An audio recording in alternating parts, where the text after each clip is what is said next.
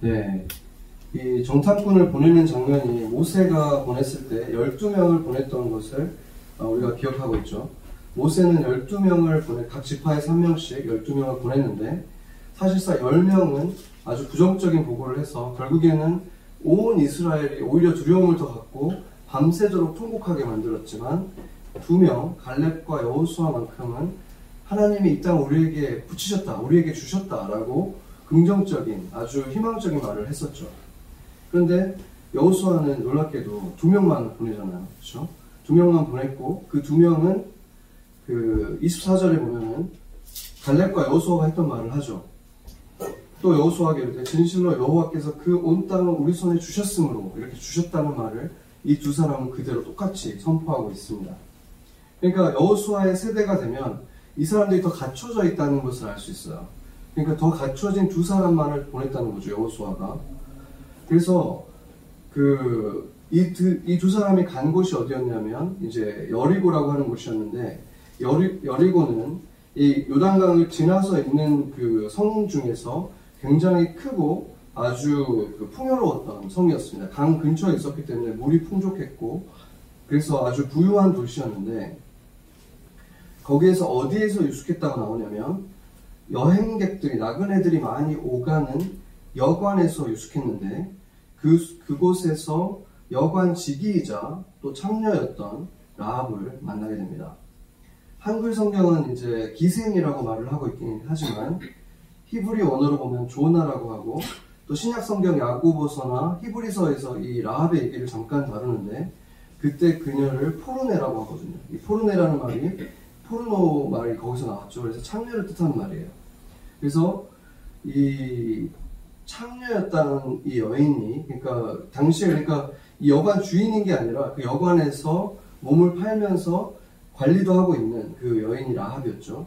그래서 이 라합이 그곳에서 이스라엘 사람이었던 이, 이 사람들을 알아본 거죠. 그러니까 아마도 자신들의 손님이었겠죠. 손님으로 오가는 사람들로부터 이 이스라엘에 대한 얘기들을 계속 들은 거죠. 이스라엘이 뭐 어디에서 무슨 일을 했다, 뭐 홍해를 갈았다 이런 일들이 이제 그때 당시는 뭐 이렇게 말로만 소문이 진행되는 거니까 40년간 그들이 바로 결국에는 그 요단강만 건너지 않았을 뿐이지 바로 어떻게 보면은 그 광야에서 바로 앞에 광야에서 40년을 떠돌았잖아요. 그렇기 때문에 그들이 했던 일들이 지금 계속해서 전해지고 있었고 특히나 여관에 살았던 이, 이 여인에게는 더 많은 얘기들을 들을 수 있었겠죠. 직접 본 사람들의 얘기를 듣기도 했을 것이고 이런 그 얘기들을 계속 들었는데 이 여리고 왕에게 이들이 이제 오가는 것을 본 어떤 사람이 이제 그 이스라엘 사람인 걸 알아본 사람이 여리고 왕에게 첩보를 보낸 거죠. 그러니까 외모상으로도 뭔가 이 사람들이 뭔가 그 가나안 땅에 살았던 사람들과 좀 차이가 있었던 거죠. 그래서 보고 누군가가 이제 첩보를 내려서 이 정탐꾼을 잡으러 왔고 이제 라합이 지붕 위에 있는 상대라는 것이 옷감 재료 같은 것인데 그 밑에 이렇게 숨어 있도록 숨겨준 것이죠. 그리고 나서 군인들에게 이제 거짓 정보를 주는데 여기에서 우리가 알 수 있는 라합의 특징이 뭐냐면 굉장히 지혜로운 사람이에요. 우리가 그 라합이 한 말들을 한번 살펴보면 이 사람이 얼마나 지혜로운 사람인지를 알 수 있는데 4절에 보면은 뭐라고 말하냐면 이제 그 사람들이 내게 왔었다라는 것에 대해서는 숨길 수 없다는 걸 아니까 말해요. 근데 그들이 어디서 왔는지는 저는 모릅니다. 지금 얘기를 듣고 보니까 그 사람들인지는 알겠는데 그들이 왔었던 것도 사실인데 나는 그들이 어디서 왔었는지 몰랐습니다. 라고 말하는 거예요. 왜냐하면 지금 이스라엘이라는 이, 이, 민족이 지금 하나님과 함께 지금 가나안 땅으로 들어오고 있다는 사실 때문에 온 가나안에 있는 족속들이 다 지금 긴장을 하고 있는 상태인데 이스라엘 이 사람들이 들어왔다는 사실을 말하지 않았다는 것은 지금 그 역적으로 몰릴 수 있는 일인 거죠. 그렇기 때문에 나는 그들이 어디 왔는지 사실은 몰랐습니다. 지금 이 얘기를 듣고 안 것입니다. 라고 말을 한 거고. 그 다음에 뭐라고 말하냐면 5, 절에 보면은 그들이 이제 성, 어두워서 성, 어두울 때가 되면 이제 성문을 닫는데 닫을 때쯤 되어서 그러니까 조금 전에 성문을 닫기 직전에 나갔습니다. 그러니까 내가 어디로 갔는지는 모르지만 지금 좀 전에 나갔으니까 지금 바로 쫓아가면 잡을 수 있을 겁니다. 라고 얘기한 거예요. 그러니까 이렇게 얘기하면은 이 사람들이 막 집을 뒤지지 않겠죠. 왜냐면 지금 당장 좀 전에 나갔다고 하니까 먼저 잡을 수 있다고 얘기를 해주니까 바로 추궁하지 않고 바로 쫓아가는 거예요. 그러니까 이런 이런 행동들을 보면은 이, 이 지금 여인이 얼마나 임기응변에 강한 사람인지 알 수 있죠. 지금 이 다급한 상황 속에서 자신이 살아남을 수 있고 또 이 사람들이 지금 안전해질 수 있는 가장 지혜로운 말들을 바로 해내잖아요. 그러니까 이 여인이 여관을 지키고 있는 창기였지만 굉장히 지혜로운 여인이었다는 것을 알 수 있습니다. 그래서 그 이 나그네들을 통해서 지금 40년 동안 가나안을 들어오지는 못했지만 가나안에 오기 위한 목적으로 40년에서 지금 40년 동안 그 광야를 다니고 있는 그들의 얘기를 계속 들은 거죠. 여러 사람에게 들었고 이 라합은 이것에 대해서 굉장히 관심을 많이 갖고 있었던 사람이라는 걸 알 수 있죠. 자세하게 알고 있어요. 어떤 일들이 있었는지. 그래서 이 라합이 뭐라고 말하는지 들어보면 라합이 이 이스라엘 민족에 대해서 굉장한 관심을 갖고 잘 알고 있었다는 걸 알 수 있는데 9절부터 이제 13절이 이렇게 말하죠. 여호와라는 이름을 일단 알고 있고 먼저 그래서 이 여호와가 어떤 일을 했냐면 10절에 보면은 홍해 물을 마르게 하신 일을 내가 알고 있다. 그리고 요단 저쪽에 있는 아모리 족속들 중에서 굉장히 강한 두 왕이 있었는데 시훈이라는 왕과 옥이라는 이 두 왕이 아모리 족속 그러니까 거인 족속이었는데 이들을 너희가 전멸시킨 것, 그 두 나라를 전멸시킨 것을 들었다 이렇게 말을 하고 있죠. 그러니까 이 사실은 뭐 라함만 알고 있었던 것이 아니라 우리가 들었다라고 얘기하는 것은 지금 여리고 성에도 다 소문이 나서 이미 이 사람들이 많이 들었고 간담이 녹았다 이렇게 말하는 것은 두려워하고 있다. 지금 너희들이 오는 것에 대해서 지금 우리 모든 여리고 있는 모든 사람들이 지금 다 두려워하고 있다. 라고 말을 했는데 여기서 우리가 좀 자세히 볼 것이 뭐냐면 11절에 보면은 라합이 이렇게 말하는 거예요. 위로 여호와는 위로 하늘에서도 땅으로는 아, 아래로는 땅에서도 하나님이시다 이런 말을 하는 거예요. 믿음의 고백을 지금 하고 있죠. 그러니까 이 사람은 지금 물론 지금 이 시대에 유일신을 믿는 그 민족은 지금 이 이스라엘밖에 없었기 때문에 지금 이 라합이 유일신을 믿는 사람이었다고 보기는 굉장히 어렵죠. 그래서 다양한 신들이 있다는 것은 믿었지만 가장 강한 신이 여호와다라고 이 사람은 믿게 된 거예요. 지금 많은 소문들을 통해서 들었지만 그런데 생각해 보면은 지금 이 사람만 이 이스라엘 사람이 왔다는 걸 아는 게 아니잖아요. 누군가 지금 왕에게 고발한 사람이 있었죠. 그럼 그 사람도 이 이스라엘의 그 신인 여호와가 무서운 존재라는 걸 들었고 다 알고 간담이 녹은 건 똑같았는데 그 사람은 그 사실을 그냥 사실로만 알고 있고 두려워는 했지만 그 신을 자신의 신으로 어떤 신앙을 갖고 있지는 못했어요. 근데 라합은 어렴풋이라도 이분이 정말 최고의 하나님입니다. 라는 신앙의 고백을 하고 있죠. 그러니까 라합의 차이가 거기에 있는 것입니다. 똑같이 두려움은 있지만 한 사람은 왕에게 고발해서 어쨌든 전쟁을 준비하게 하려고 했고 이 사람은 그냥 자신을 그냥 나도 너네 너네 편이 되고 싶다. 나를 기억해 달라. 이렇게 지금 얘기를 하는 거죠. 나를 같이 구원해 달라. 그렇기 때문에 이 라합이 거기에서 다른 그 모든 여, 그 여리고의 사람들과 다른 사람이라는 것을 알 수 있습니다.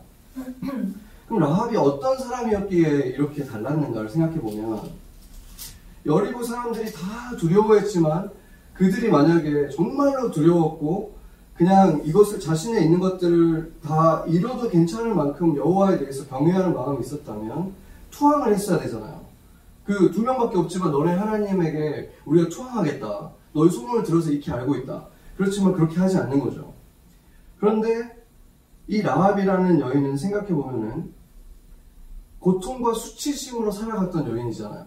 이 여인이 어떻게 창기가 됐는지 뭐 성경이 말하고 있지는 않지만 우리가 추측할 수 있는 게 있는데 보통 창기가 되는 방법은 전쟁 같은 곳에서 이제 다 죽임을 당하고 보통 남자들은 다 죽이잖아요. 그래서 아이들이나 여자들만 남는데 그 여자들을 이제 팔아서 노예가 돼서 성노예로 팔리는 경우가 있고 또 다른 경우는 집이 너무나 가난해서 그냥 그 여관 같은 데서 몸을 팔면서 이제 그 여관에서 일을 하, 그렇게 이제 일을 해서 가족의 생계를 책임지는 경우인데 이 라합 같은 경우는 두 번째 경우일 가능성이 높아요. 왜냐면은 그, 라, 그 왕도 이 라합이라는 이름을 알고 있고, 그러니까 아예 노예라면 이름도 없고 그래야 되는데, 그, 그 종족의 사람 중에 하나였다는 것이고, 또 더 중요한 사실은 모든 가족들이 그 성 안에 같이 살고 있잖아요. 아빠, 엄마, 형제들이 다 그 성 안에 지금 살고 있잖아요. 그러니까 그런 걸 보면 노예는 아니고, 지금 그리고 그 주인도 이 사람한테 지금 맡겨놨죠. 그러니까 그냥 거기서 몸을 팔면서 일을 하고 있는 사람인 거예요. 가족의 생계를 위해서 살아가고 있는. 그러니까 이, 자, 이 여인이 보면은 이렇게 아까 보면 되게 영리하고 지혜로운 사람인데 그런 사람이 창녀로 살아가고 싶겠습니까? 근데 생계 때문에 어쩔 수 없이 그렇게 살아가고 있는 사람이기 때문에 수치스럽고 그렇지만 그걸 또 벗어날 수 없고 그 굴레 속에서 그냥 갇혀서 살아가고 있는 그냥 소망이 없이 살아가고 있는 사람인 거죠. 근데 그 라합이 가족에 대해서는 굉장히 끔찍히 사랑하는 사람인 거예요. 그것을 알 수 있는 게 13절에 보면은 당신들이 이곳에 올 때 나와 내 가족들을 좀 살려주세요. 나를, 나를 살려주세요가 아니라 나와 가족을 살려주세요인데 그냥 가족을 그냥 이렇게 뭉뚱그려서 얘기할 수 있잖아요. 그렇게 얘기를 안 하고 나의 부모 그러니까 아버지, 어머니 그리고 남자 형제도 있고 여자 형제도 있고 또 그들에게 딸린 식구도 있습니다라고 굉장히 분명하게 얘기하고 그것에 대해서 너희가 나와 약속을 해라 증표를 보여라 이렇게 얘기하거든요. 그러니까 굉장히 그것을 중요하게 얘기하는 거예요. 이 사람들이 내 가족이 지금 이런 이런 사람들이 있는데 이 사람들도 같이 구해줘야 됩니다라고 지금 조건을 걸고 있는 거예요. 어떻게 보면 지금 군인들은 이미 떠났잖아요. 그러면은 사실상은 자기가 지금 굉장히 우위에 놓여 있는 위치는 아니거든요, 지금 당장. 근데 그 상황에서도 나만 구하면 안 되고 지금 조건을 어렵게 만드는 건데도 불구하고 지금 제시하고 있다는 거는 이 가족들을 굉장히 사랑하는 사람이라는 걸 알 수 있어요. 지금 가족들 때문에 자신이 고생을 하고 있지만 또 그 가족들을 끔찍하게 사랑하는 이 여인이라는 것을 알 수 있죠. 그러니까 이 라합이라는 여인을 생각하면은 굉장히 놀라운 여인이라는 걸 알 수 있죠. 이 여리고라는 화려한 도시에 그 굉장히 유력한 사람들도 살았을 텐데, 부유한 사람들도 살았을 텐데, 이 도시에서 유일하게 살아남는 사람이잖아요. 그 가족들과 이제 딸려있는 가족들과 함께. 다른 모든 사람들, 뭐, 그 중에 학식이 뛰어난 사람도 있을 거고, 돈이 많은 사람도 있을 거고, 어떻게 보면 더 거룩한 삶을 살았던 사람도 있을 텐데, 다 죽임을 당해요. 완전히 전멸을 당하고, 유일하게 살아남는 사람이 창녀라는 것이 너무나 놀랍지 않습니까? 하나님이 그 이방 땅에, 정말 하나님이 거의 인간으로 여기지 않았던, 거기다 심지어 그, 그 족속들 중에서도 어떻게 보면 성적으로 보자면 가장 더럽혀져 있는 이 여인만을 구했다는 것이 너무나 신기한 거죠. 하나님이 어떻게 그럴 수 있을까? 분명히 하나님이 이 여인에 대해서 굉장한 긍휼함을 가지고 계셨다는 것이 그 분명한 거죠. 그래서 어떻게 이 여인에 대해서 하나님이 이렇게 긍휼함을 가졌는가에 대해서 우리가 생각해 보려면 예수님이 만난 어떤 한 여인에 대해서 라합과 굉장히 중요한 공통점을 가진 한 여인이 있는데 그 여인의 이야기가 마가복음 5장에 나오는데 5장 25절에 34절인데 제가 이제 간단하게 말씀을 드리면 이 12해 동안 혈루증을 알아왔던 여인이 있었어요. 그 여인이 5장 26절에 뭐라고 얘기하냐면 많은 의사에게 많은 괴로움을 받았고 가진 것도 다 허비하였으되 아무 효염이 없고 도리어 더 중하여졌던 차에 이렇게 말하고 있어요. 그러니까 12년 동안이나 피가 멈추지 않는 여인이었죠. 그러니까 그 부정한 거예요. 그 병 자체가 이미. 근데 많은 의사들을 찾아가서 이런 방법 저런 방법 많은 괴로움을 당했다는 게 뭐예요? 치료 방법을 다 해본 거예요.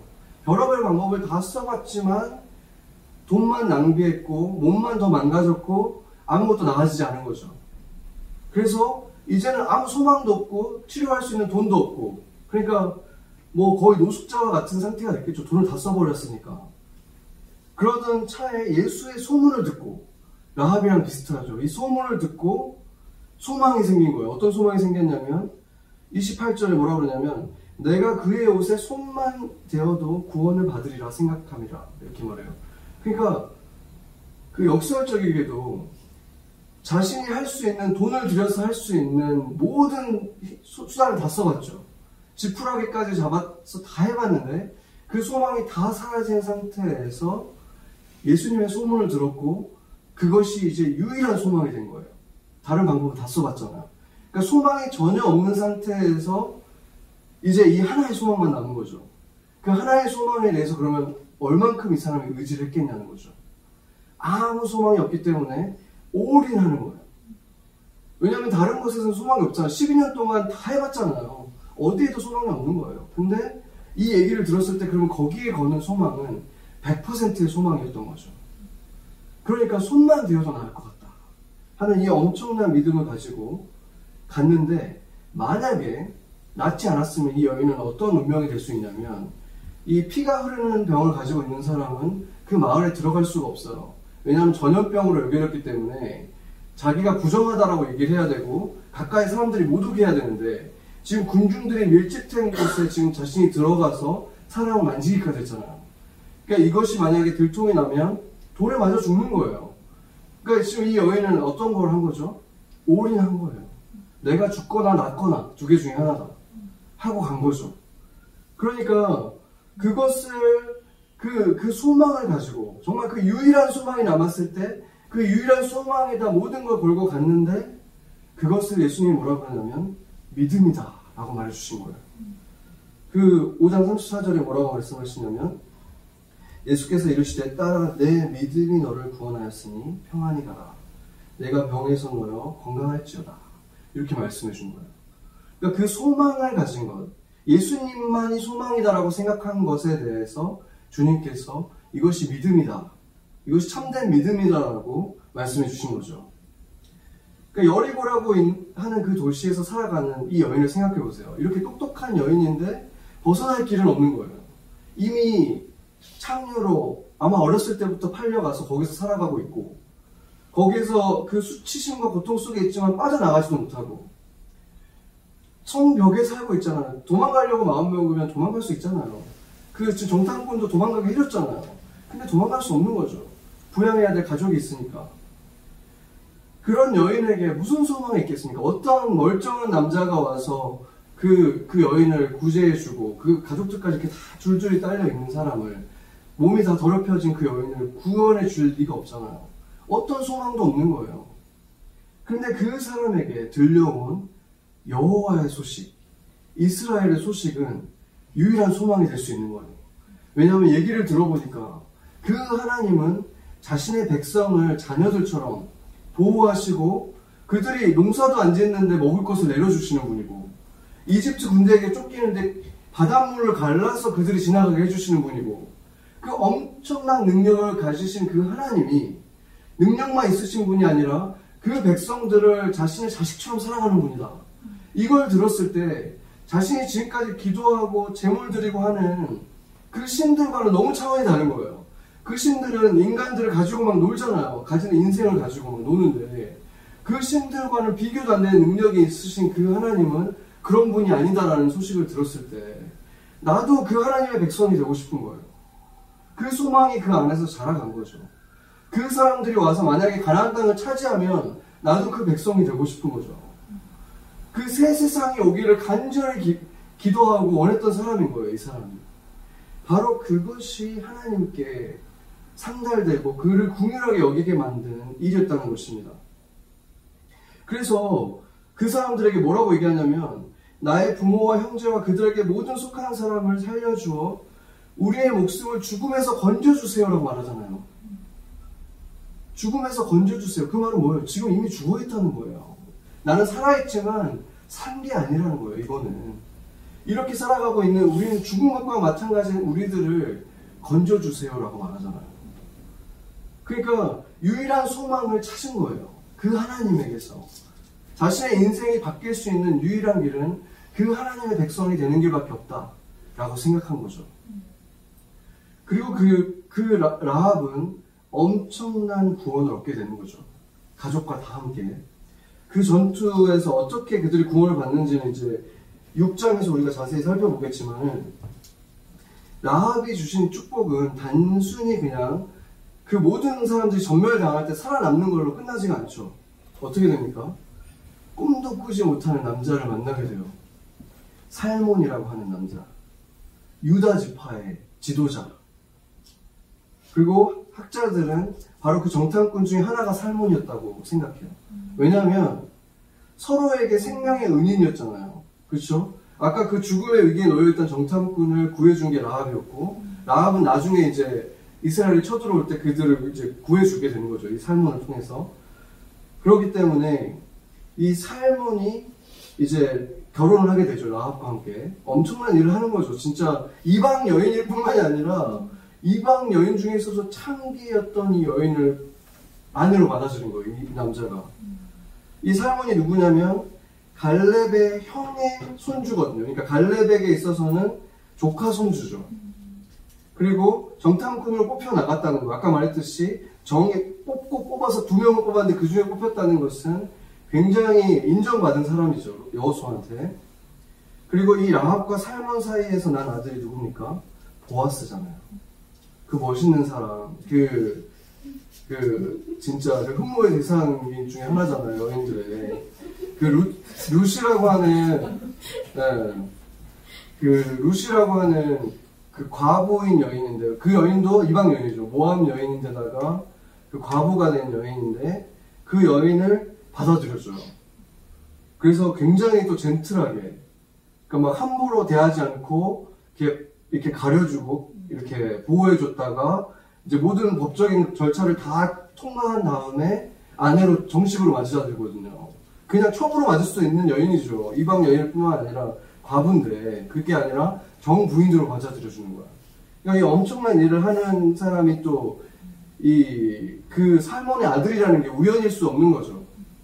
그러니까 그리고 그 보아스의 손, 증손자가 다윗이잖아요. 그렇죠? 그러니까 라합이 결국에는 다윗 왕의 지금 조상이 되는 거예요. 이 창기였던 여인이. 그러니까 조금 더 소망이 없이 그 삶의 굴레 속에 갇혀서 정말 환타지 같은 이스라엘이란 나라 그냥 소문으로만 듣고 있는 그냥 소망을 갖고 있던 것이 점점 커져서 그 하나님이 정말 나의 하나님이 되면 좋겠다.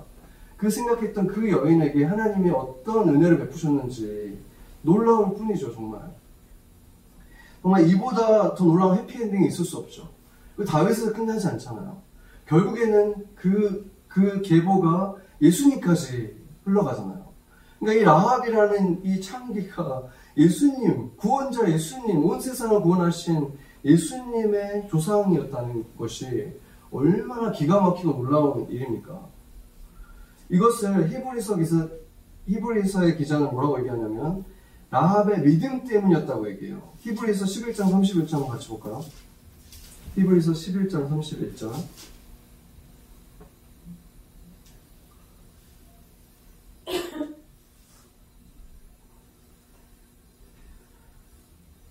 네, 찾으셨, 찾으셨으면 같이 한번 읽어볼까요? 믿음으로 기생 라합은 정탐꾼을 평안히 영접하였으므로 순종하지 아니한 자와 함께 멸망하지 아니하였도다. 아멘. 그러니까 이것을 히브리서 기자는 믿음이었다 뭐 얘기하는 거야. 지금 이 라합이 이미 믿음을 가지고 있었다 그렇게 말하는데 야고보서도 한번 볼게요. 야고보서 2장 25절에서 26절. 야고보서 같이 한번 읽어보겠습니다. 또 이와 같이 기생 라합이 사자들을 접대하여 다른 길로 나가게 할 때에 행함으로 의롭다 하심을 받은 것이 아니냐. 영혼이 없는 몸이 죽은 것 같이 행함이 없는 믿음은 죽은 것이니라. 아멘. 히브리서 기자는 이것이 믿음이라고 얘기했고 야고보서 기자는 이것이 믿음으로 인한 행함이다 라고 얘기했죠. 그러니까 진짜 믿음은 행함으로 나타났고 라합이 바로 이 행함을 했다 라고 말을 하는 거예요. 그러니까 라합은 그것을 소문으로 믿었을 뿐만이 아니라 다른 사람들도 다 그 사실을 믿고 있었잖아요. 거기서 멈추지 않고 이 하나님이 나의 하나님이 되면 얼마나 좋을까. 그리고 그 기회가 왔을 때 놓치지 않고 그것을 바로 붙들잖아요. 행함으로. 이들을 구원해주면 나도 이들의 하나님이 나의 하나님이 될 수 있지 않을까. 그러니까 혈루증 걸린 그 여인이 돌에 맞을 각오를 하고 죽으면 죽고 아니면 나는 구원을 받을 것이다. 올인한 것처럼 라합도 마찬가지예요. 거짓말을 했잖아요. 역적인 거죠. 사실은 그 나라의 입장에서 보자면 왕을 배신했잖아요. 근데 그것이 만약에 들켰다면 그들이 잡혔다면 어떻게 되겠습니까? 숨겨졌다가. 그러면 이, 이 여인도 죽게 되는 거잖아요. 그러니까 이 여인도 올인을 한 거예요. 그런데 이 두 사람의 공통점이 무엇인가? 어떻게 올인을 할 수 있었는가? 소망이 없었다는 거예요. 자기 자신의 힘으로는 그 굴레를 벗어날, 그 절망을 벗어날 소망이 없었다는 거죠. 그래서 소망이 없는 순간이 온다는 것은 우리가 그리스도 안에 있을 때 결코 불행이 아니라는 거죠.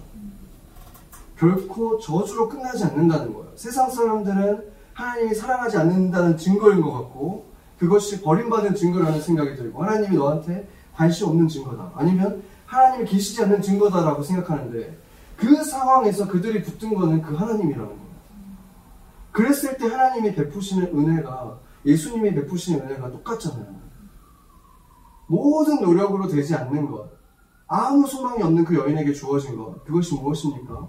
단지 구원이 아니라 구원과 비교도 되지 않는 이 영광스러운 구원으로 하나님이 주신다는 것입니다. 그래서 우리 삶에 소망이 사라질 때 우리는 진짜 소망을 붙들어야 된다는 거예요. 다른 것들의 10%, 5% 소망을 붙들고 있는 것을 가지고 있는 것이 아니라 그것이 다 사라지고 결국에는 하나님에게 100% 믿음을 가질 수 있고 소망을 가질 수 있는 것이 가장 우리에게 진정한 소망이 되는 길이라는 것입니다. 이렇게 그 소망을 가질 수 있을 때 우리에게 어떤 일이 일어납니까? 움직이게 되는 거죠. 그렇잖아요. 그게 100% 거기에 모든 걸 걸었는데 어떻게 안 움직이겠어요? 다른 게 소망이 있으면 이것도 해보고 저것도 해보겠지만 다른 것에는 소망이 없고 주님밖에 소망이 없으면 주님한테 모든 걸 거는 거예요. 주님이 가라는 곳에 가고 주님이 하라는 것에 모든 걸 거는 거죠. 그때 주님께서 우리가 꿈도 못 꾸는 열매로 우리가 우리가 기도하고 있는 건 이거고 이게 안 돼서 나는 괴로운데 주님이 주실 것은 상상도 못하는 것으로 주신다는 것입니다. 같이 기도하시겠습니다.